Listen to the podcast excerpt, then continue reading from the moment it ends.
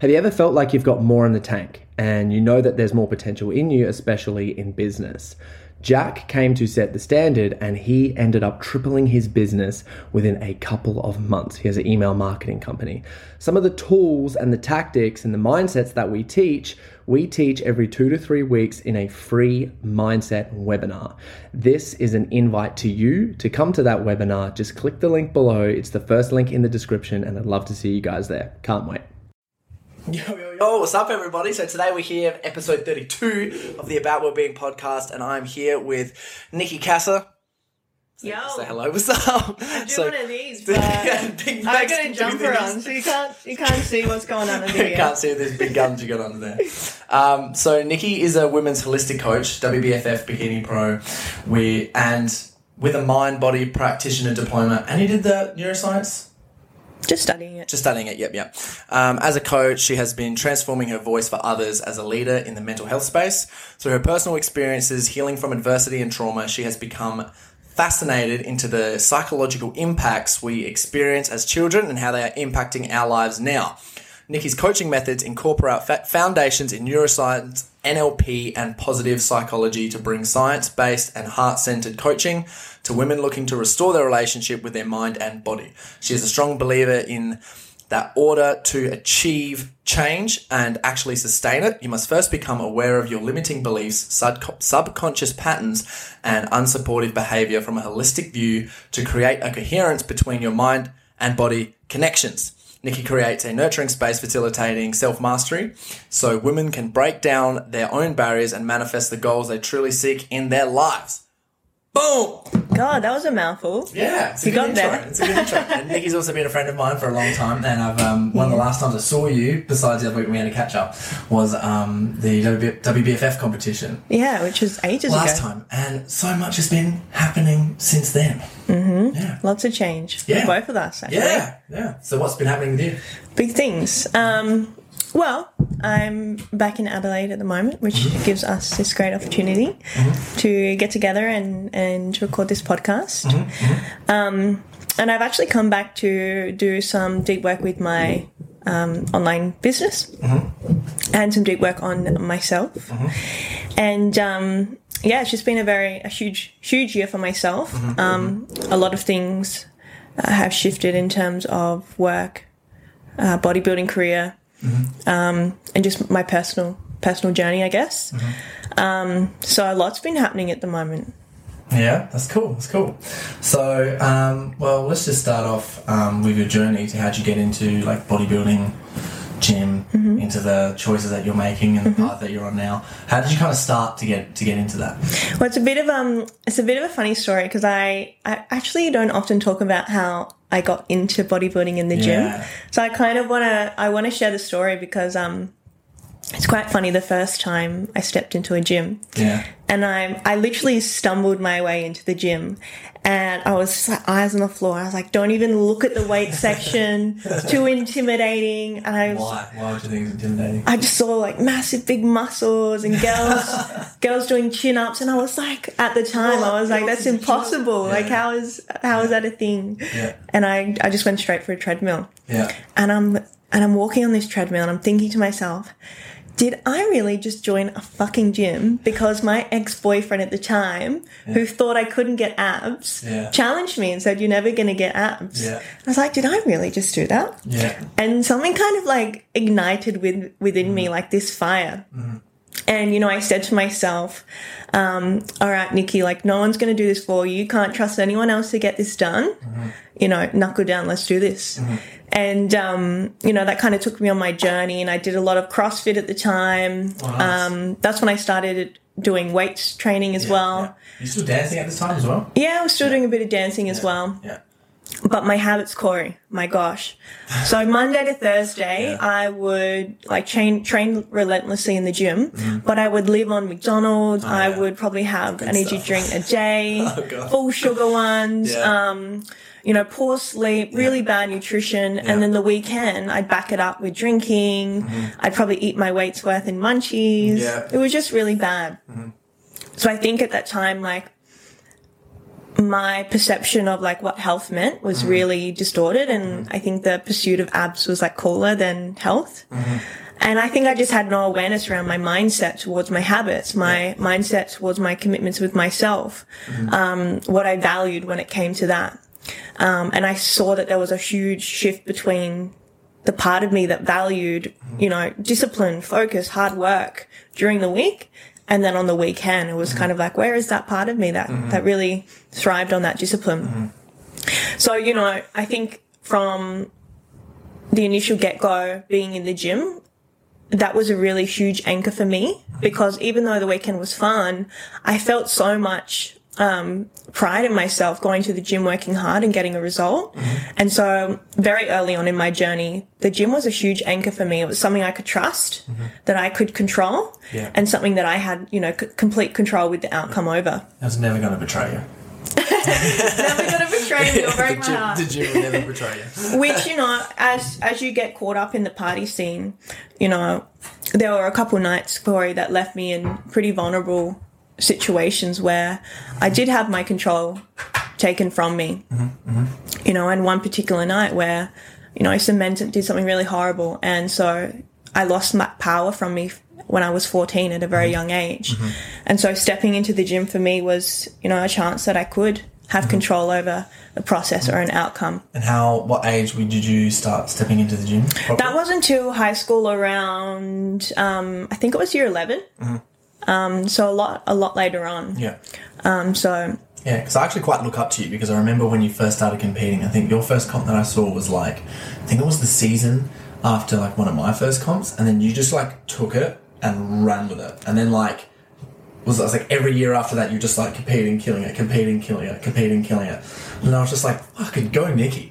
Like, so Well- you kind of like did shed a light um, on me um, personally. So then I. For, my, for myself, so I was like, "Oh, sweet. Well, if Nikki's out there doing it, then I fucking better do it too." Like, Jesus Christ. Like. So then, oh, yeah. thank you. Appreciate Yeah. Thank you for sharing that with me. Yeah. Well, there was a big shift in terms of my um, commitments to like my mindset and the discipline that I was um, pursuing in, in that world, and it Yeah. and it shifted when you know I got pulled really deep into the party world. Mm-hmm. Unfortunately, at that time before I started competing, the gym wasn't enough to anchor me down Mm-hmm. and take me away from the partying scene.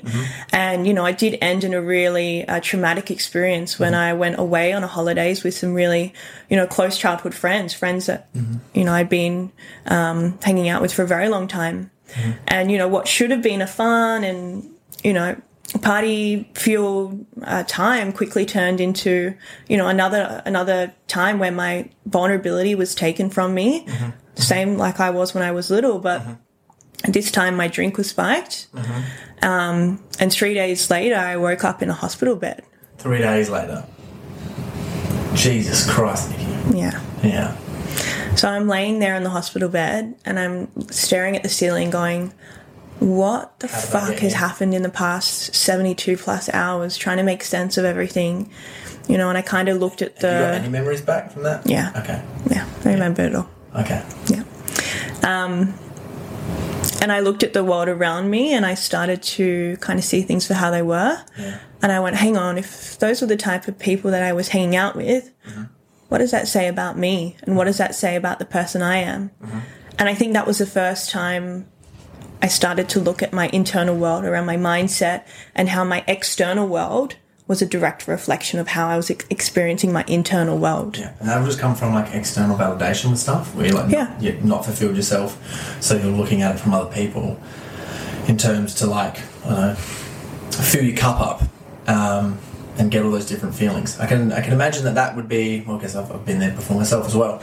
But um, yeah, in terms of like it's so weird when you when you're in that kind of place and you don't realize how unmotivated you are mm. at the time, just in general, because your one goal is just to have fun Yeah. or fuck Yeah. around, essentially. Or, or have abs because your Yeah. ex-boyfriend said you couldn't, right? yeah, true. So, true. you know, I kind of started to see all those things and, you know, I realized like I didn't want to be the bad guy anymore. I didn't mm. want to um, be doing the things with my life that I was mm-hmm. doing mm-hmm. Um, on the weekends. And, Yeah. you know, I, I sat in that shame for a long time. Um, you know, but from that experience, a lot of gratitude because of the awareness that it created for me. And when I speak to people about it, you know, some people call it a shift in awareness. Some people call it a, a separation from the culture scape. Some people call it, uh, you know, um, a spiritual awakening. And, you know, it was kind of all of those things for me. Um, so that was really integral too shifting my perspective on okay if i want to change my state of how i'm experiencing my internal and external world the people i'm hanging out with needs to change my interests my hobbies my thoughts my beliefs my feelings all of that needs to change Okay. and that's when the anchor kind of uh, shifted and brought me into the bodybuilding scene and i thought Yeah. all right let's you know So when you were there in that place before you started knuckling down, like what was the goal? I think that the goal for me, the biggest thing at that time, because I had such a traumatic experience, was getting out of bed, Corey. Yeah. Okay. Yeah. yeah. And the one thing, again, something I could control, excuse me, something I could trust mm-hmm. was being in the gym. Yeah. So I think that was the one thing that I focused on was just mm-hmm. getting myself back into Yeah, something yeah. I could trust, something I could do for myself again. Yeah. So it's kind of like you were really essentially for yourself at that time. Was that probably the most rock bottom that you hit for a while there? So that was rock bottom, and you just started building yourself on. What I find really interesting when a lot of people do kind of hit that rock bottom or experience that in their life, because I believe everyone does. Everyone hits some sort of their own rock bottom. When people start like not taking stuff for granted, they do the do the work like you, focusing on your internal and your external, I guess, um, struggles and starting to overcome them, you start to build momentum, and people just kind of like take off, which is what like I've seen you do, and I really respect that in you. So um, I really respect that in you. So from there, you had the goal for the bodybuilding and starting to go down that path. How'd that go?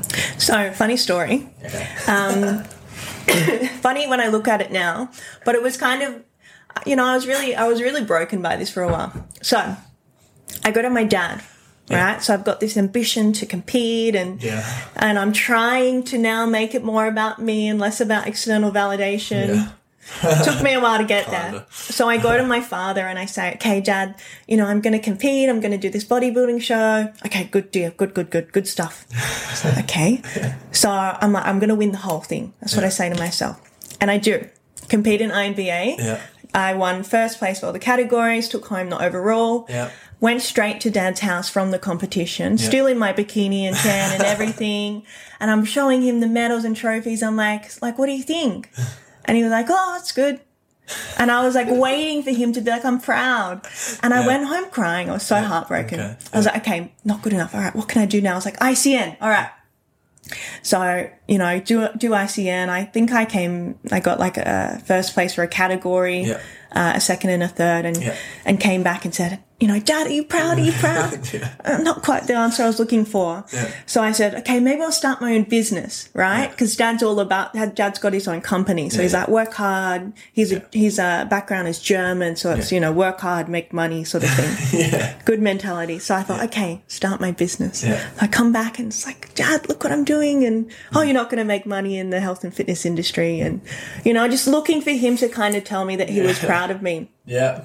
You know, in the in the absence of my father's belief, um, you know, Hattie Boydell took me under her wing, and I started working with her, and she really started to instill uh, what it meant to have self belief, you know, with every inch of her Mm-hmm. body, with every bone in her body. Um, and fourth time lucky, Corey. Step on the, the WBFF stage Yeah. and something shifted there. You know, I'm standing on that stage and I could, and I could hear myself, you know, looking for something that was going to make me feel happy. And I could go home and tell dad, I went, hang on, Nikki, you know, if you don't have that self belief in yourself, mm-hmm. when are you going to have that? Mm-hmm. You know, if not you, then who? Mm. Right? And something kind of shifted there when I was like, who am I doing this for? You know, I'm mm. doing this for myself. Mm-hmm. And I'm standing there like basking in gratitude and happiness. And I'm just happy to be up there on Yeah. the stage. Yeah. And then they call my name up for second place Yeah. and pro card. And I was like, what's happening sort of thing? Yeah. You know, and for me, that was, I think, the most um, powerful moment was Mm. the shift in my internal belief. Yeah. And yeah, the pro card was cool and second place was cool too. But that was a really cool experience, finally being able to walk away after all those years of competing, all those shows I did, and, you know, starting to to be happy with, you know, who I was being on stage for. Mm. So that was cool. I love that. I've had a, it's such a similar experience. If anyone's listening, you heard my stuff, obviously, you know a bunch of my story with that. Basically, a lot of the same thing happened. He said, I was really lucky. I kind of, as far as self belief goes, just from when I was a lot younger, I did like a whole bunch of dancing, singing, and acting. I was mm-hmm. always on stage, and then like I stopped that for when I've like hit about I don't know 16, 17. Started like quit school. Well, I didn't quit school. Finished school, and then dad straight away was like, "Y'all gotta gotta get a fucking job, and you're gonna work with me." and I was working with him, and I hated it. like it was alright for probably six months, and then we just started. And then I was just like, I was so used to, I was getting paid, you know, um, for like gigs, fifty dollars an hour for the dancing stuff, and then I'd go working at apprentice wage, for like eight dollars an hour or something, and you're working like forty hour weeks, and I was like, what the actual fuck is this? So, um, like that was crazy. But a- after that, I think as soon as twenty one, when I very first competed, because I did that whole thing myself, I just from then I was just like, well, if no one else is it, if if if I can't do it, who can? Yeah. And if like the world is just so much out there. The universe is just kind of out there for everything that we want, and I just believe we got to do is either just ask for it or just fucking grab it. And I was like, after that first comp that I ever did, I was like, well, if I'm going to succeed, succeed at anything, then I just fucking literally have to do it and get it. And like since then, after a certain period of time, things have just kept falling into place, falling into place. And one of the biggest ones was, um, yeah, it wasn't so much the this. I wouldn't say self belief with the um, WBFF comp for me personally. It was like, I think it was more just like, I fucking told you you could do it to myself, if you Yeah. know what I mean. Um, I was like, I knew you had it, I knew you could fucking do it. Like, yes, this was you, you fucking deserved it. So I thought that was pretty cool. Yeah, and when you start to have that shift between who you're trying to prove it to as well, Mm-hmm. that can be really, um, really transformational because Mm. now it's not about the people around you and the external world. It's then you're proving it to yourself. You know, Mm-hmm. Yeah. show yourself how hard Yeah. you can work. Yeah. Um, be the hardest worker in the room for you and Yeah. no one else. Yeah, exactly. And I like to sort of, I do it for myself, but I also do it for other people in terms of I like to be a role model. Yeah. Because I like to show people that, like, hey, look, if, if I can fucking do it out of everyone, like, you can too. Like, Jesus Christ, everyone has known me for a long time. I was like, what the fuck? But people gravitate to that without you actually seeing that, right? Yeah. People just look up to you um, because you set an example rather than Yeah. telling them what to do. Yeah, and it's like setting the example and following through with it. I Yeah. think it was one of the one of the biggest things. I was literally having this conversation with someone last night, and he was doing like MMA fighting. He was like, "Dude, the hardest thing for me, and like for what all us like competitors recognize, is setting the goal and seeing it through to the very mm. end." Like no matter cost and no matter mm-hmm. here, because Yes. there's one thing to, to actually do it, all the physical stuff. Yes, that's super hard, but it's oh god, will I lose? Will I make a fool of myself? I'm making myself vulnerable here. Like what this got to un- overcome all those little things in your mind, end up going through and actually getting to that stage. So I think that's extremely important to go through in terms of anything in, if your life. It, and what we were talking about beforehand, me and Nikki were talking about before the cameras were on, was that we we're just talking about a bunch of New Year stuff. Because if you are listening, it's the end of 2020 at the moment, and we were just talking about what we're doing for the New Year's and how we're like setting a bunch of goals and what we're actually doing, going to do in order to stick to them. We do a whole bunch of like reflective exercises. So instead of just like saying a goal or doing whatever, um, then we're actually sticking to it and making it happen instead of just saying I'm going to do this. So I think like if anyone's listening, a real big takeaway, just in order to develop yourself in general or to learn yourself better is whatever goal you have, literally stick to it, plan it out, write something down, and achieve it, and watch it happen. Because a lot of the time, if you just put yourself out there, it comes to you. Like, and I swear to God, like a lot of the time, like I see so many other people in the gym do whatever, and I'm like, that person, if they competed in a competition against me, would kick my ass. like, so my God, like all the time, I'm like, oh God, I get absolutely rolled by that person. But hey, I'm the one that's putting the effort, going out there and get myself vulnerable so that I could actually do it. Yes. And then sometimes you talk to those people, and they're like, oh no, I couldn't compete. And you're like, yes, you fucking could. Look at you, Jesus Christ. Mm. But yeah, so I think that's one good thing to overcome on. Yeah, and that's, I mean, this is really, I think works perfectly with what I said to you last week is that the universe doesn't give you what you want, Mm-hmm. it gives you what you deserve. Yeah. So if you're just merely declaring your goals and saying, oh, I want to do this thing, mm-hmm. you're not going to deserve to get it unless mm-hmm. you're actually putting in the action to make it come into fruition. And that doesn't just come with writing down and going, oh, like maybe one day I'll do this thing, right? It takes a process of sitting with that. Goal setting mm-hmm. and actually creating change are completely different things. Yeah. And they're not the same. People mm-hmm. think they can just declare a goal mm-hmm. and then the process of change just comes to them. You just do it. Fucking Nike slogan, just do it. You can't just do things. You have to look at the process of how am I going to just do the thing that I really want to do. And that's why, um, you know, research, research shows like 92% of people don't actually achieve their New Year's resolutions. And people are still creating the same goals that they said they wanted to do four years ago. So, yeah, that's something that will definitely. Well, it depends as well, I guess, how serious you are with your New Year's resolutions Yeah. as well, and how much they mean to you, and getting really clear on why they're actually important to you and how they're going to impact you. If you're willing to even make change, because it's one thing as well, it's very comfortable when you don't have to change. Yeah, but I, I think it's safe to say that everyone listening on this podcast are high achievers in some Yeah. areas of their life. I don't think people listening on this podcast have to be high achievers in a bodybuilding scene, Oh, yeah. but whether that's business or um, any other area in their life, career wise, right? Yeah. They're going to be high achievers at some point. They're Oh, yeah. literally listening to this podcast Yeah. for that reason. Yeah. So even if the process of change looks like, I just want to be more happy, Yeah. I think that's fair to say that people like deserve that. They really want it. They're discovering why that might be for them. Mm-hmm. But just by saying I want to be happy, it's like, well, why? Why do you want that? How are you going to get it? Yeah. So yeah, I think that it's definitely important to pave that way, like Mm. you're saying for yourself. Set an example so people are starting to understand that there's more than just declaring goals that that's at play here. Yeah. So true. You just said that so perfectly. Um, so we got to the stage where you did the, the WBFF, Yes. you did the competition. Yeah. How are you now different from there? What, what was the what was like the big change as to now? Because it's been like a whole year. It's been a big year. So what does that look like? Let me let me take you back a little bit Okay, with, with alright. Dad though, because this, Okay, is the, okay. this is the last little bit. So. I go back to Dad, Yeah. And the conversation goes like this. okay. Is he got a German accent? so you have to do a German accent. No, he was born here. He was born here. I'm like, so dad, what do you? Um, I'm gonna be moving to Sydney, and I just thought I'd let you know. How much money do you want? I'm not here to ask for money. I'm just thought I'd let you know, like I'm moving to Sydney to like pursue my career. And he's like, that's great deal. You'll move to Sydney, you know, give it a fair old crack. You know, hopefully it all goes well. I was like, Jad, like, I don't think you understand. Like, I'm driving to Sydney. I'm not there to give it a fair old crack. Like, I'm moving to pursue my career in health and fitness, following my passion. Yeah. And he was like, Nikki, I'll give you one word of advice. Trust no one.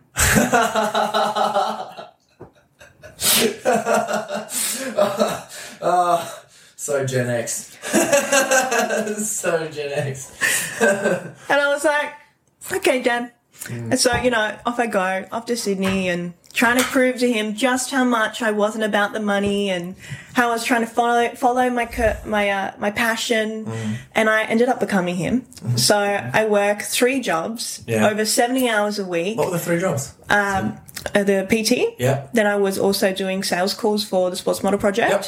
And then I was also doing the bodybuilding posing coaching Okay, yeah. on the weekends. Yeah. And I worked at like one of the highest paying gyms in Sydney. Yeah. And I was literally trying to show him just how much about the money I wasn't. the irony, I look back at it now and laugh, but you know, I started to see how those patterns of looking for external gratification started to come up. And this continued um, up to my last bodybuilding competition. Yeah. Um, and I realized that with all of this going on, that something had to give. Um, and it did. And it was me. Uh, it was my body. It was my hormones. It was my mental health. Um, and I think that there was something that was really important that I was missing from the beginning, Corey, which was the commitments to myself. Right? I started to the going to the gym because of the abs. I started going because my ex boyfriend said, you know, you're never going to get them. And, you know, in that moment, I found that I had to anchor something, anchor to something different. Yeah. You know, I had the lowest self esteem that I had ever in my whole entire life. I couldn't look in a mirror. That was your last. Comp. This is my last comp. 2019. Correct, in October, after October 2019. Yeah. Um, I couldn't look in a mirror because all I saw was my imperfections. Yeah. Um, I couldn't go to the gym wearing shorts and a sports bra. Even though you look amazing, and you're working like 70 plus hours a week. Well, at that time I wasn't. At that Okay. time I was just doing the PT. Okay. Um, You'd have had to for doing so much dance yeah, training. yeah.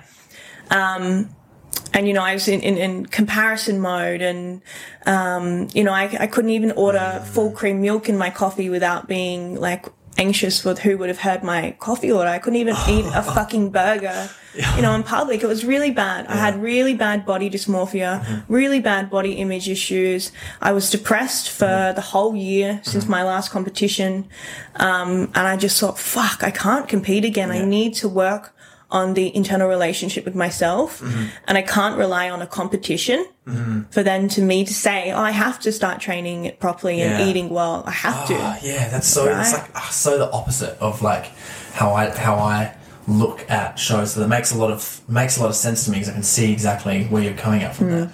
Because the reason I compete is to show off my health and everything. It's Yeah. like, oh, this is a great opportunity for me to display how healthy I've been, how dis- disciplined I've been, my routine, my habits, my my self confidence, how well I can deal with stress, how much you know I can like push through and get stuff. But I can see sort of the dark side of it, which is what you would have been chasing at that time, and for the reason for doing it, I guess for the wrong reasons, and then it catching up to you and then biting you in the bum. Yeah. And I think I had a lot of um, like perfectionism tendencies. Yeah. Um, and you know, perfectionism isn't just high standards, right? Mm-hmm. It's not just high achievers. Perfectionism comes with a lot of um, like self judgment, anger, resentment, um, hypercriticalness, inner Mm-hmm. Yeah. critic, that sort of thing. Yeah. Mm-hmm. So when you don't have the body, that's the perfect ideal body.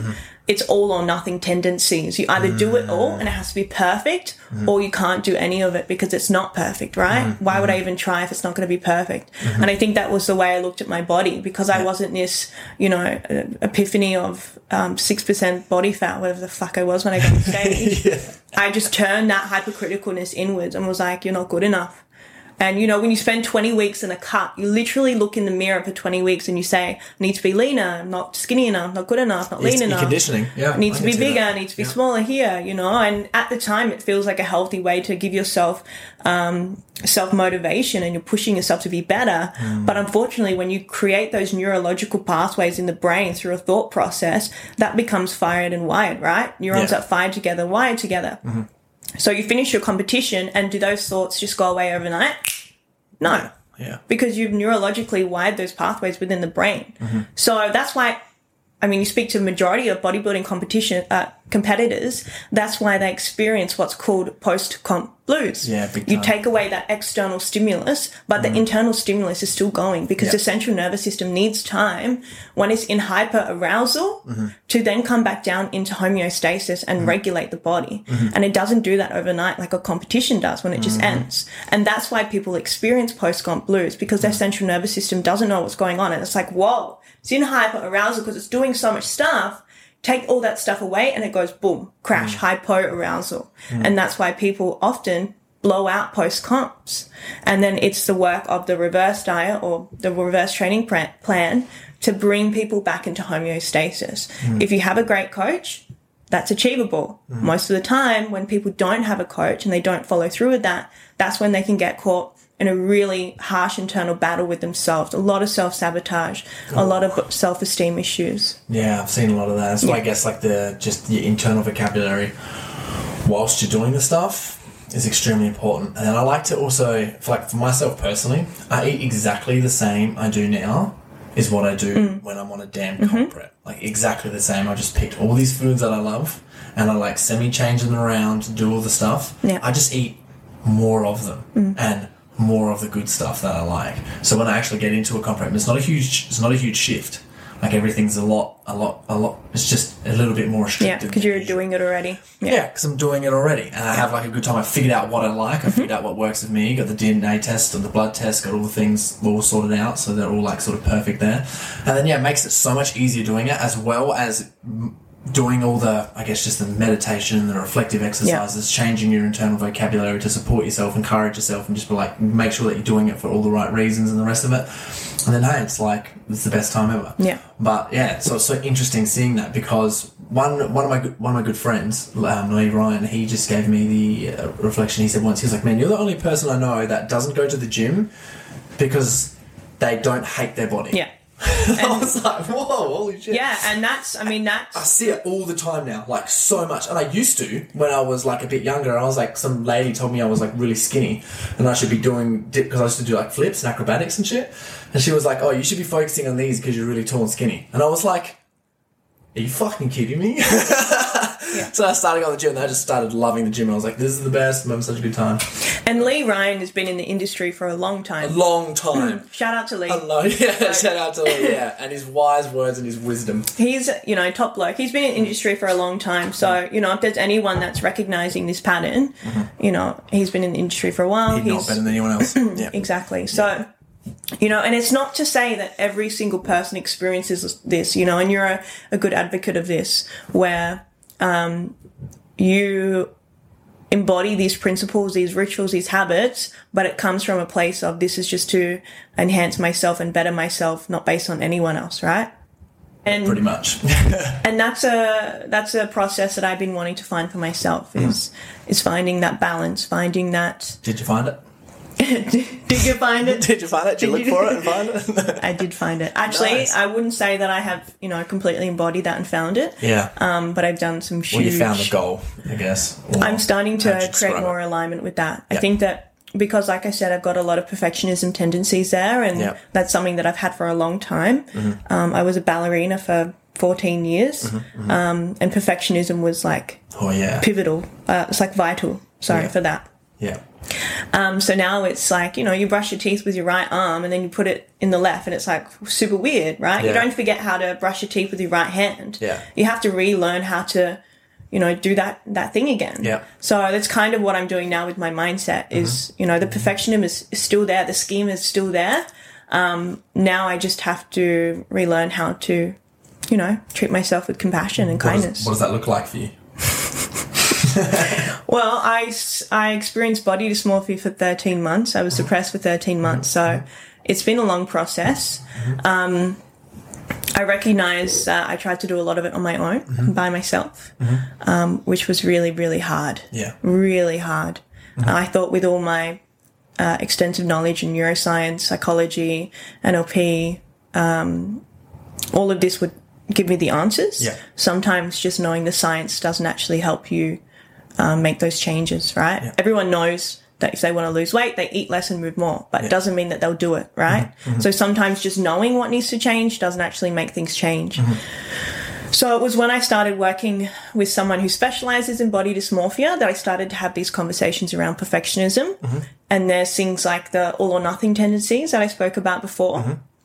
There's also rule books, a rule book for life. So a rule book would be something like have to eat clean foods, can't have anything deep fried, have to get 20,000 steps a day, can't go out on the weekend. There's like strict rules that we mm-hmm. set. And if we mm-hmm. don't set them, then we start to experience that hypercriticalness, mm-hmm. right? And then their mind goes, Oh, I know how to make her feel better. Up the stakes and make us do a better job. And then that cycle kind of goes around and around and around, right? So it's those little things that I had to start to notice. Where are they showing up in my life? Yeah.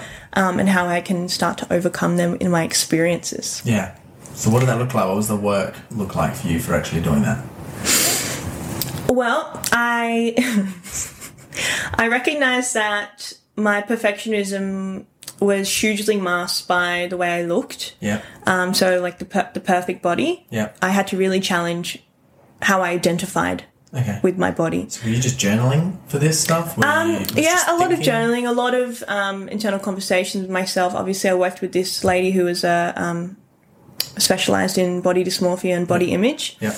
Um, I think the biggest shift that I had was around my identity. Yeah. because if you'd asked me if you'd asked me six months ago corey i would have said i was a holistic coach and if you asked me 12 months ago i would have said i am a wbff pro and if you asked me who i was two years ago i would have said i am a pt now when we say i am and then we say something after we identify with that thing right i am a wbff bikini pro Yeah. but because i didn't look like it I wasn't acting like it, I wasn't thinking it, I wasn't behaving that way. I felt a huge internal incon, uh, incongruence between who I thought I was and who I actually was. It was Yeah. like an identity um, like a di- uh, dissociation where I wasn't connected to my identity, mm-hmm. and that's why I felt fucking terrible about myself mm-hmm. mm-hmm. because I was like, I don't have the body, I don't look good, like I don't. I, who am I? I'm like a fraud. You sound like you need to take so many mushrooms. to figure it out. So I started to look at that. I was Yeah. like, well, who am I? I was like, well, I'm not a bikini pro. That's just something I do. I was like, I'm not a well-being coach. That's Mm-hmm. also just something I do. And I was like, well, who am I? Who and? I had no idea how to answer that question. Mm-hmm. I had no, I was like, huh? and, you know, a really great friend of mine, um, you know, we sat down and had a really huge conversation around that. Mm-hmm. You know, very, very intelligent man. And he started to create my uh, create an awareness around this. And he was like, Can you see how that might be a problem for you, Nikki? Like, you don't even know who you are outside of all these things. And for me, that was like, uh, you know, mic drop sort of thing. Like, Yeah. I was like, whoa, I'd never really thought of that before. I identified as being a certain way for so long that now that I wasn't that, no wonder I felt so um, stagnant and I felt so separated from, you know, this epiphany of pro athlete. Yeah. So I think that identifying with like who do we think we are? You know, these are all the things we do. Mm-hmm. Am I my business? Am I my, my success? Not really. It's mm. just something I do. It doesn't mean it's who I am. Yeah. You know, I'm a compassionate light. I'm a free spirit. Yep. You know, I'm a guiding light for women who are experiencing their own darkness. Yeah. But that's it. You know, with or without my business, I'm still going to be that woman now. Mm-hmm. It's just taken me a while to get there. Nice. and now just like getting in line with that completely. Yeah, I think like now I ask myself less like Yeah. who am I? And I ask myself more like how? Like how am I experiencing my internal and external world around me? Mm. You know and we always always ask people like oh how are you? And the initial response is like yeah good. But like when we really look into how we are experiencing our world it's very far from that most of the time. Mm-hmm. Then when we start to get curious around that we can find the answers and find solutions for what how we're feeling. Yeah. I love that. So, as well, what do you sort of do? Like, if I if I was asked you the question, how would I optimize myself in terms of what could I use neuroscience for? Mm-hmm. What would be some of the first steps? What Well, I think-? Good question. Thanks for asking that. I think that um, as I look into the neuroscience work that I've been doing for, for nearly two years now, Yep. something that really has come up for me is mind body coherence. What do you mean by that? So, our mind and body are going to have very different beliefs um, about what we're doing, right? You could say to yourself, um, so my, uh, meditation is a great example of this. Um, I'm going to meditate tomorrow morning for five, ten minutes. Now, we wake up in the morning and our nervous system is, let's say, in collapse mode. We're tired, we've had a shit day, we're feeling anxious, and we decide to say to ourselves, I'm too tired. Or we do get up, we sit down, and we do it for three days straight. Mm-hmm. And then after three days, we start to fall off. And then maybe we do it once after that. And then a week later, we go, Oh, I don't have time. Or, you know, my mind works better when it's busy. Or, you know, meditation's just not for me, right? Mm-hmm. That person has just said, I want to make this goal come into fruition, mm-hmm. but the mind and body has different beliefs about it. Mm-hmm. So if there's an incoher- incoherence between the mind and the body about what these two things are experiencing when it comes to, let's say, creating a goal like meditation mm-hmm. and experiencing that, then there's no way that someone's going to make that come into fruition. The mind and the body have to be coherent in making this come together. Otherwise, you're going to say, Oh, I'm going to start my diet tomorrow. And then Monday to Thursday, you eat clean. And then on Friday, you go out with the girls on the weekend. And then you wake up Monday feeling like shit. And then you've now created a, li- a limiting belief that I can't diet. It's too hard. Right? And now there's a limiting belief that's going to hold that person back Oh, God, so many people need to hear that. when they ha- actually haven't even had a sustainable process to Yeah. get the, the, the goal to you know come into fruition in the first place Mm-hmm. so when we look at something like mind body coherence i think that that's something when we look at like high achievers and you know like modern day society Mm-hmm. having coherence between those two is really important when it comes to those Mm-hmm. when we look at something like um, neuroscience neural pathways are probably a really important thing to discuss as well Mm-hmm. so if you look at something like habits and um, if anyone's read the book uh, Atomic Habits by James Clear, fantastic book to read. And he talks about the process of creating change, and his method is by mastering habits. Now, when we create a habit, we fire a neuron within the brain. Now, when we pair that neuron with, let's say, action, then we pair it with, let's say, a um, a thought about what we think about the action, another neural pathway. Then we pair that with an emotion about that uh, that action. So maybe like motivation, excitement, happiness. When we start to pair neurons together, we create what's called a synapse in between those neurons. Mm-hmm. And when that happens, we start to harden and wire those neurological pathways within the brain. Mm-hmm. Now that takes time. Mm-hmm. And this is where the potentiation of those habits will either stick and last or go away and not last. So if you meditate for a week and then you have a week off, the potentiation of that habit lasting is going to be pretty shit. Whereas if we start to get really consistent with those neurological pathways, not just what we're doing, but what we're thinking, what we're believing, what we're emotionally feeling and experiencing along that journey, that's when we can't can start to create this really strong neurological pathways within the brain. Mm-hmm. Kind of think of it like a muscle that you go to the gym and train, right? You apply progressive overload and you do it over and over, and eventually the muscle grows. So it's sort of like the same thing with the brain. We want to mm-hmm. create um, habits that we can start to strengthen and, mm-hmm. and have a progressive overload experience with, I guess, um, and harden them and wire them within within the brain. I love that. You also telling me something um, last week as well about because I Nikki blew my brain a little bit last week when we had a chat. She talked about like uh, the flight, fright, and freeze response Mm-hmm. of the brain, and that's what I thought there was the, the three there. That's what I've been like taught, research, and all that stuff. And then she Mm-hmm. throws down two more on me, and I was like, "Oh my god, what are these?" Can you dive into that a little bit because that was like fucking fantastic. Yeah, so you know, our brain is has got the same um, parasympathetic nervous system as animals, and so where we've got our fight or flight response to protect us, right, to keep us safe, so that in case we step out in front of a car, our body goes. And we flight, right? We retreat. We get away from the traffic. Um, we What are some that. other examples of flight, by the way, that aren't reversing out from a car, as far as like mindset stuff or just Mm-hmm. Yeah. everyday things that come Yeah. and start running away? So literally just think of the word resistance. So let's say you're in a gym setting and you are in the gym Yeah. and you're feeling really intimidated, mm-hmm. you're feeling anxious, you're in the cycle of comparison syndrome mm-hmm. and you're like, I can't train today. I'm, I don't feel good. I'm feeling shit. I get the fuck out of here. I got to get the Flight, baby. Yeah, flight. Catch you later. Retreat. Yeah. retreat. The limbic system, which is mm-hmm. the emotional center of the brain, is telling that person, I don't feel safe. Um, and that can be based on a belief system that they've created when they were six years old because they went to kindergarten and all the kids laughed at their skirt, right? Who knows, Yeah. right? But the brain at that time is telling them, I don't feel safe. I need to either fight or flee. Yeah. Now there's the other um, the other three there as well. So we have the fight, flight, then we have freeze, Yeah. which would be something like I get on stage and I forget all my bodybuilding poses. No, I am biggest freeze all day. I did. We did like ex- exercise in some course that I did, and I was just like, "Oh, I am freeze hard." I just go "Uh," and get completely silent. I'm like, uh, Yeah. shit, I forgot everything. And then it takes like five minutes, and it all comes back. I'm like, all right, that's what we're doing. Right. so, you know, and that can show up as well. You know, let's say your boss is is having a yell at you and you walk away from the conversation, you're like, fuck, I should have said this thing and why Oh, didn't yeah. I come up with this witty Oh, yeah. comment? Oh. Right? In that Where, moment where did my wit go? For the love of God.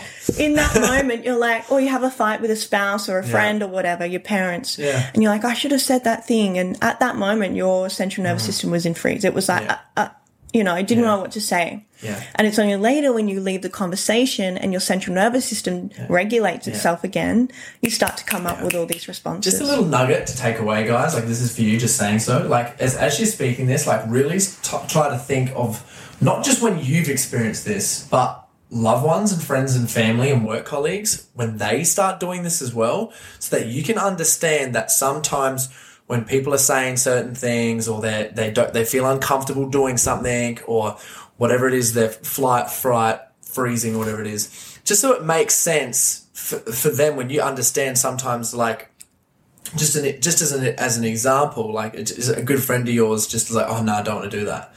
I'm like, why, man? This is great. We should definitely do this. Like, you want to do it, you're keen, but it's literally, it's not even them saying it. It's just their brain going through some experience and they're actually free, uh, f- f- having a flight uh, response from it, Mm-hmm. and it's nothing to do with them actually. They probably actually might be that keen, but they have to sort of unravel and take that time. So sometimes patience, good conversation, and just understanding that about someone Mm-hmm. can make you a lot more compassionate as a person, which is actually a huge nugget. So just learning this stuff, also not for yourself, for other people, can be an extremely important little takeaway that we just went through there, and we didn't even get to the last two, Two. out of the five. So the last two are um, submit or collapse. yeah, So submit and collapse would look like post-comp blues, right? There's a collapse in the system. yeah, Um, things are too much. I just want to sit on the couch and watch Netflix and eat brownies. yeah. right? So it's like masculine, like Yeah. masculine when they're like the, the the negative side of the masculine when they're when they're too estrogen. Couch. I don't feel like doing this. I don't feel like doing that. Mm-hmm. No. Yeah, or we work, you know, we work like absolute dogs Monday to Friday at our nine to five job, or, you know, whether you're working 6 a.m. to, I don't know, 8 p.m.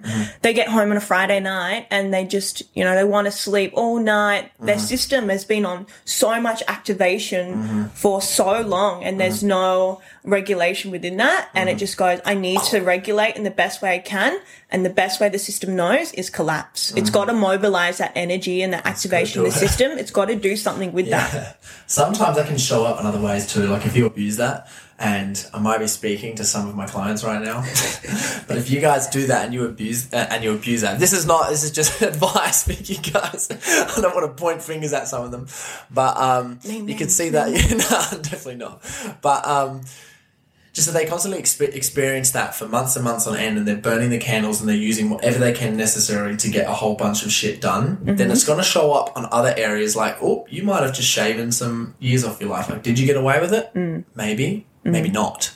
Um, it might come up in the terms of, okay, you might have damaged some DNA structures. Mm-hmm. You know, that means at the age of 40, 45, you could be having some more depending on how much environmental toxins you're getting exposed to, that could be welcoming a fucking shitload of cancer cells Yes. into your body. Yes. And all the rest of it. So, in terms of um, like that, and but I guess like burning candle at the both ends for that reason, yeah, the body will, even if, if you abuse it for not just a week on end, but for a month, on months, on months, on months, on years, whatever, something can happen unless you do something about it. My dad was a really good example. So he has just been working his ass off since the age of 22 and I got him just doing a shitload of fasting to to fucking figure it all out. And he's done, I think, 11, three, like 72 hour fast this year within a couple months. He did eight weeks and he did a three day fast every single week.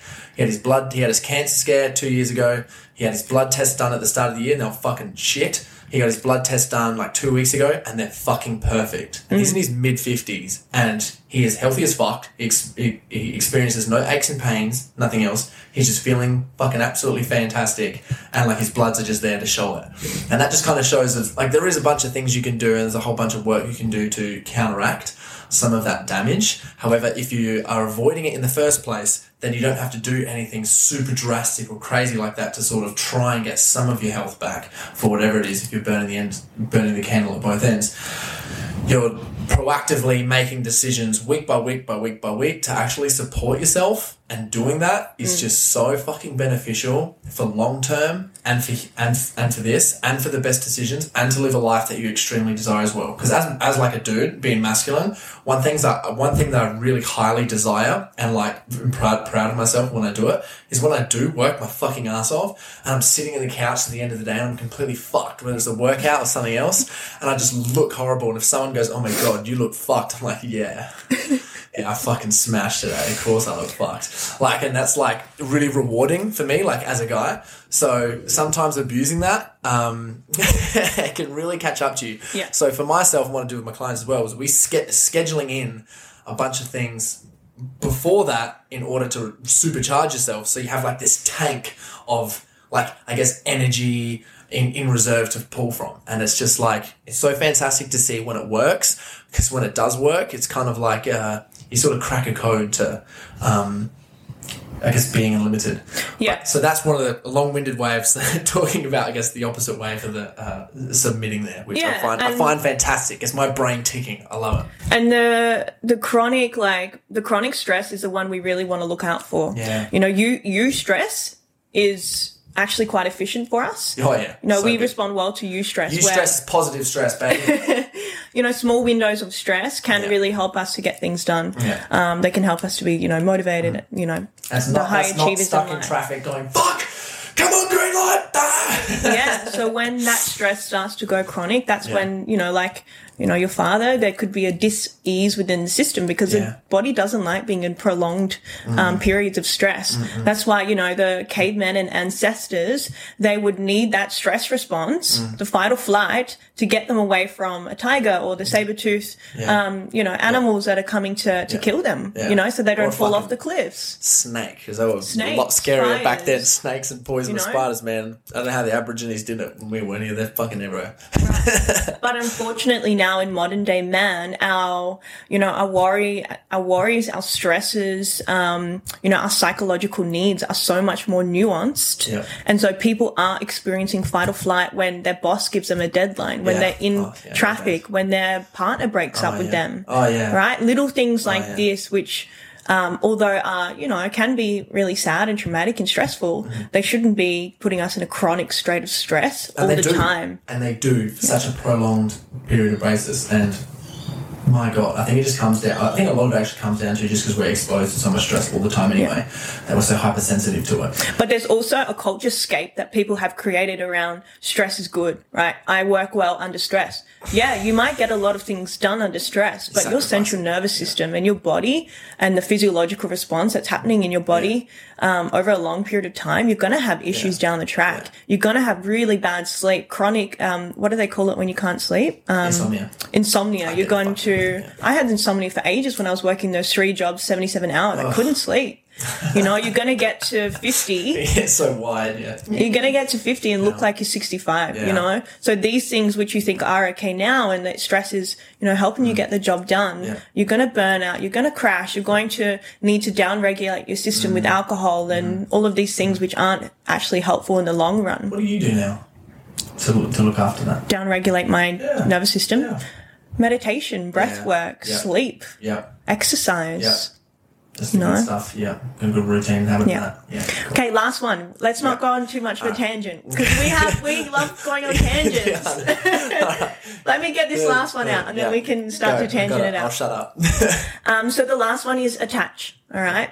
Now this is a something that we've had built into our survival mechanisms because if our ancestors were banished from a tribe, they wouldn't have food, they wouldn't have you know water, they wouldn't have safety of the camp, mm-hmm. and so if they were banished, then that would be a really bad risk of their survival. Yeah. Right. We are solely dependent on our parents, attachment to them from the first you know like five six years of our life. Without our parents we would die when we were born, right? So attachment um, for us is really important for safety. And so if we look at something like that, it'd be, you know, an attachment with a partner. I'd say it'd go even a lot longer for the parents' attachment. I say up to people for like the Basic twenties and mid twenties. I say yeah, basic. But in all honesty, like now, well, if you think about it with finance, if someone's finished school and they get a job at a, u- at a uni, right? If they're working like a normal part time job and they can't get another job, like how the fuck are they going to pay for shit themselves? Like you can't. They still got to rely Yeah. on shit for their parents. So it takes ages to actually have that proper stress response. But yes, basic survival. Basic yeah. survival. Yeah. So yeah, sorry. Continue. I'll start on tangents. So if we look at um, if we look at those um, survival mechanisms, they're there to protect us. Mm-hmm. So although some of them can be disintegrated where they're not Yeah. kind of helpful for us, Yeah. they are there to help us and help us survive. So they're not bad. Mm-hmm. And I think it's important that we create a healthy relationship with our survival mechanisms. Mm-hmm. Um, but what we can start to realize is that when we operate in, um, so there's three parts of the brain. We've got the reptilian brain, which Mm-hmm. governs a fight or flight. We then have the limbic system. Now that is the center of the emotional brain. So when you're in your limbic, brain. sorry, Oh, bonobo brain. Bonobo. Monkey brain. yeah. They just run off emotions. So, you know, when we're in the limbic system, that's mm-hmm. the gym was a great example of that. Mm-hmm. You know, Sally's standing in the gym and she wants to flee mm-hmm. because she's feeling an emotion. That's the same emotion that she felt when she was young, when all the kids laughed at her and, you know, when she was bullied, right? So although there's not an actual external uh, environmental trigger, the limbic system says there is. So it kind of scans um, for safety and it decides whether to fight or flight or to use a prefrontal cortex to regulate.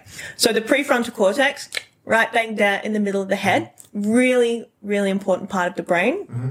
That's our pretty much like our CEO of our brain and it governs our higher executive functioning. This is like the center of our conscious thinking, um, really rational thinking, gets the job done.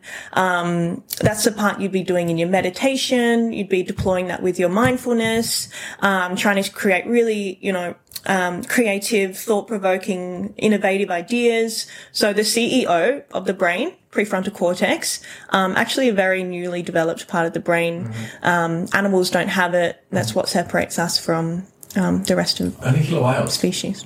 Like- Killer whales have them. Maybe, Like, maybe yeah, then yeah, we can speak their language. yeah. Let's go speak their language. Come start talking to us. And just yeah, everything is just happening behind our face. So the tricky thing now is deciphering mm-hmm. when we're being triggered and activated with our limbic system and our fight or fight bla- mm-hmm. brain. Mm-hmm. The unfortunately the brain doesn't know the difference between a saber-toothed tiger being held at gunpoint and having to be 20 minutes late for work. Yeah. There's still the same stress response, right? And you you demonstrated it perfectly before. Come on. yeah, the fucking traffic. Fuck. oh man, I had to quit. I had to quit traffic I started catching the train instead because it was just it was killing me. And, so type A. And I actually, I fucking- used to be a road rager as well, and you can feel that in your central nervous system, right? The heart goes really quick, you get sweaty palms, there's tension in the head, maybe the throat gets really tight, the chest hurts, you know, the breathing becomes really Mm. Yeah. erratic. Yeah. Mm-hmm. The central nervous system is having a stress response, Yeah. whether you like it or not. Yeah. So, what we want to start to do now is if we're looking at what people can do to like optimize performance, Yep. what people can do to operate in higher executive functioning in their prefrontal cortex, we can look at what's called our window of tolerance. Mm-hmm. So essentially, the theory of the window of tolerance is in our window, this is where we really want to be operating within. Right? This is our regulated homeostasis, mm-hmm. prefrontal cortex, mm-hmm. game baby, let's go, let's go. right? yeah, Hustle yeah. mode, grind Yeah, time, baby. yeah, yeah. But really regulated Yeah. When we start to go into hyper arousal, there's like anxiety, um, uh, no rest, um, rigid, not sleeping, burnout, things like that. When we look at hypo arousal, which is the bottom of the window, that's our collapse response. Okay. Right? So post-comp blues, um, depressed, Yeah. dissociation, I just want to sleep all day, can't go anywhere. Where's the attach? So it's just those two with Okay, our window of two. Okay, tolerance. Um, and then what we obviously want to be operating within is that center part, the window of tolerance. So if we're on either side of the window, if we're up the top, we want to down regulate. And if we're at the bottom, we want to up regulate. So something that you're doing at the moment, which I think is amazing, is your ice, is Corey's ice, ice baths. Yeah. Now that's a really fantastic thing for Frosty up Fridays, baby. Yeah. Frosty Fridays, baby. Yeah, so good. Yeah. Love. Yeah. I haven't been invited to one yet, Yeah, so you're gonna have to come get in one. make sure it's a nice warm day. right? no. Only condition. Only No condition. way, any day.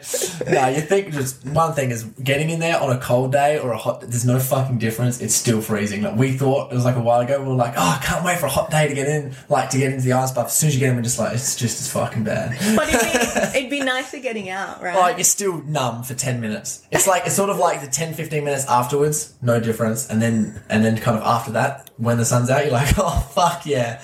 But for that initial period, uh, nothing. Well, okay. Yeah. Once I get the invite, okay. Right, so I don't want to break your flow. We got to the window, ice bath. upregulation, Upregulation. ice bath. Yep. Another great thing for upregulation, exercise, right? Yeah. Mm-hmm. And that releases really good chemicals into the brain as well. Now, I think that's so underutilized, to be honest. Like a lot of people are stressed out and stuff a lot of the time, but I do find that like the whole exercise and like the positive eustress stuff and doing upregulation things, I think it's actually really underutilized. Mm-hmm. Yeah. As a dude and having like just about auraing and knowing a bunch of stuff like about auraing, eustress. One of the things that, that that is really good, I guess, at learning about the auraing stuff is, I'm talking about as far as a, a men's point of view, is how much I exercise in a day directly affects this. And the more I exercise and the more I'm constantly moving, the better everything's working. yes. So upregulation, good stuff. Yeah. down regulation. Now, this is something that um, is probably could be more utilized. Um, We'll probably see a lot of high high performers um, in the hyper arousal state. Don't know how to switch off. I'm speaking to some other clients about that too. Yeah. Not naming any names, but I'm going to stare at them really quick. yeah. And so then what do we do when we go home after a really stressful day? We sit on our Instagram and scroll through hashtag inspo and then we watch TV for a bit. And all of those things aren't actually giving our central nervous system an opportunity to down regulate, right? Yeah, same a lot of time too. People just have a lot of family commitments as well. It's a lot of people they just got to rush around, do this, get this order, get this stuff, get ready for the next day. Blah blah blah blah. Yeah, constantly going, constantly doing Yeah. Mm-hmm. things, right? Um, got to get the things done. Fight part. Yeah, So, what we want to be doing is using down regulation techniques, Yeah. Meditation, mindfulness, breath work, journaling. grounding, nature, journaling, um, warm warm baths, oh yeah, hot baths, yeah, um, essential oils. yeah. Um, you know, swims, reading, Mm-hmm. so many things you can do for down regulation, which is great Mm-hmm. because there are, you know, at least in my experience and with the pattern of my clients that I've noticed, Yeah. we do spend a lot more time in that hyper arousal state.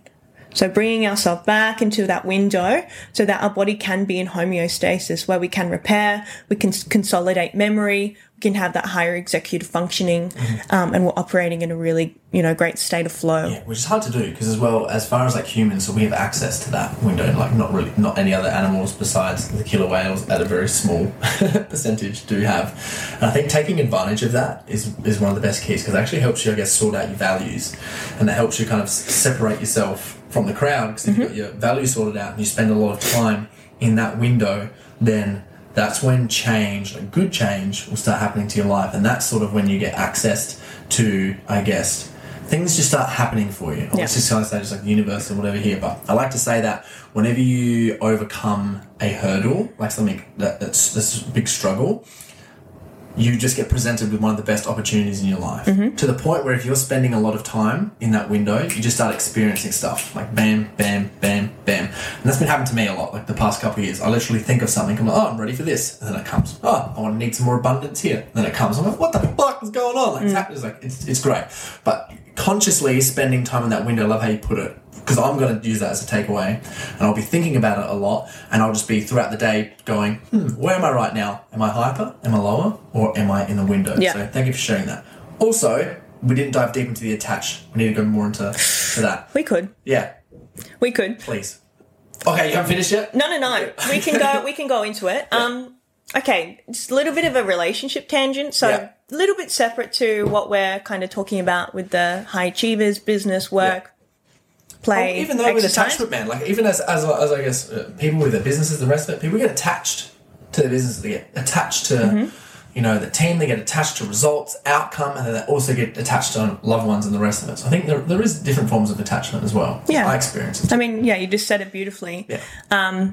I think if we look at the emotional need that's trying to be fulfilled when we're looking for, excuse me, an attachment to be fulfilled, um, it's risking our emotional uh, survival, right? We need that in order to feel like we're feeling safe. Yeah. So we might have a really um, toxic, unhealthy relationship with someone. You know, our relationship needs might look really um, uh, like anxious attachment, right? Mm-hmm. Where we have to have a partner mm-hmm. in order to feel good enough. We have to have someone there mm-hmm. to feel safe enough. Um, and that's where, you know, unfortunately, you know, a lot of the w- women that I talk to, whether that's with a relationship with a man or whether that's just a friendship, right? Mm-hmm. We can get caught up in the wrong circles, the mm. wrong, the wrong groups. I know mm. for myself, in my own experience, you know, I got caught up in that world as well. Mm-hmm. You know, feeling like I had to be part of the like popular group or something like that mm-hmm. in order to fulfill that psychological need and that attachment, to feel like I was important and, and accepted into the, the tribe, right? Um, so we can look at, well, where's that um, where's that need being fulfilled? And can i fulfill that need in a different way? Yeah. right? If it is connection um, and social engagement that i am looking for how can i start to fulfill that in a healthy rather than toxic way? So these can be conversations that you know can be really difficult to have with oneself. It does help to have that with another person that's able to see past the subconscious beliefs Yep. um, but they are important things to look at you know with all the survival pathways God, I love that so much. All right, so before we start going on for fucking ages, let's just summarize this podcast. Firstly, what were what are like three big giveaways that you've probably learned the past two years? Like just three of the best tips that you've learned that you could give out. Jesus, Yeah, yeah. big one. Put you on the spot here.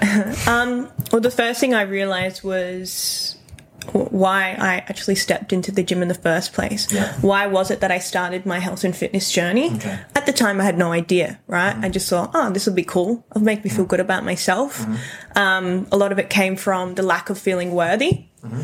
And when I actually understood that and went, oh, uh huh, that's why, that makes sense, then I started to redefine those meanings. But I wasn't able to make that opportunity for myself without awareness. Mm-hmm. Right. And like I said, my awareness around my mindset, my mm-hmm. beliefs, my mm-hmm. habits, my rituals back then kind of really didn't exist.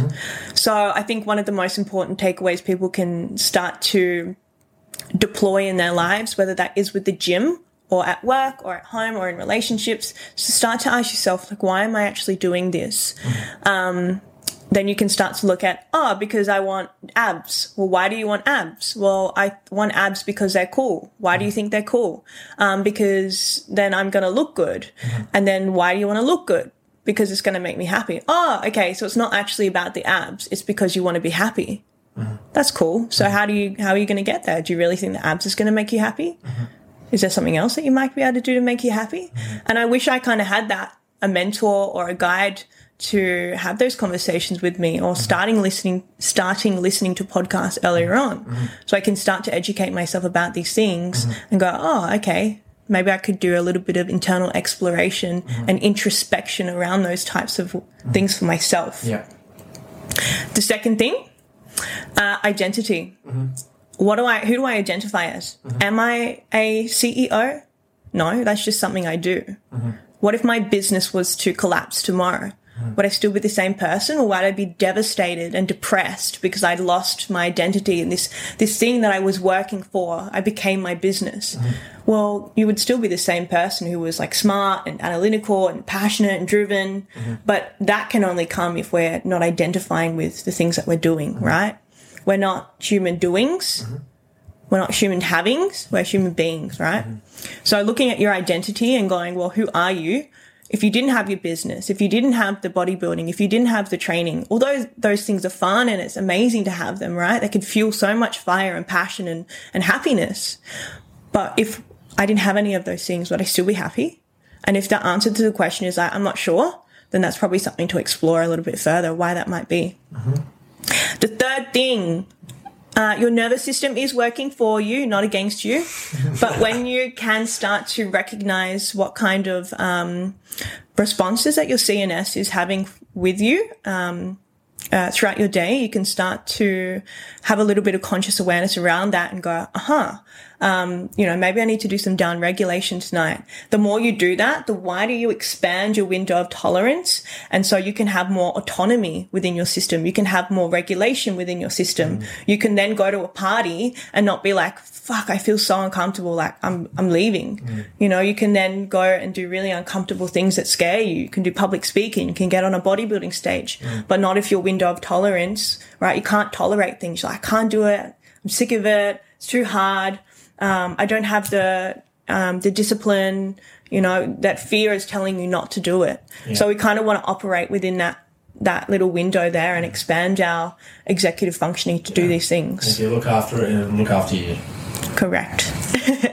well, that's where the mind body coherence comes into each other. So we can start to have the co- um, too much caffeine. Coherence.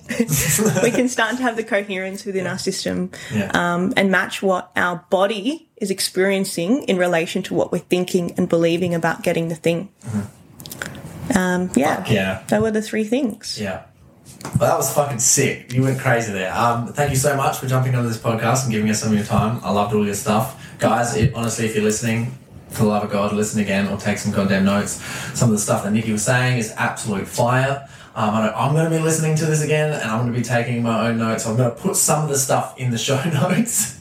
I'll like b- briefly put some of the things in the show notes because um, it's just so so much in depth um, content. So where, where can people find you, by the way? Yeah, so if you head to um, my Instagram, which is Nikki, N I double K I, Casa, Yeah. C A double S A, um, you can also literally just go on um, Spotify or podcast and type in, I was like, wow, what's this thing called? podcast and just type in Nikki Cassebohm, um, which is C A S S E B O H M. Sweet. I'll also I'll put a links in the show notes. Nice, thank you. And um, most of my podcasts will just pop up there. Um, been dabbling into neuroscience quite a lot, so you can find out a little bit more about that if you're interested. Um, and you know, neuroscience is a really um, integral part of my foundation of training with my clients. Um, and we use, you know, an approach um, that starts to look at, well, what part of me is feeling like a fight part? Why is this part feeling like I want to flee? And we start to have a little bit more of uh, experiential neuroscience, and we start to experience how I'm experiencing this world, and then what we can do once we collect that data as well. Um, so really phenomenal work in that space. Sometimes I don't even know how to explain it, but it gives me more of an opportunity when I'm on this space, which is amazing. Yeah, which is cool. Um, and if you are looking for, you know, further help with, you know, your own journey and you're suffering with, you know, identity, you know, disbelief and you're not quite sure with where you're at in your journey, um, I'd love to work with you. So head to my link tree on my Instagram and let's get on a call and see how I can help you all. Yeah, absolutely. Well, thanks so much for coming on, Nikki. Thanks for having me.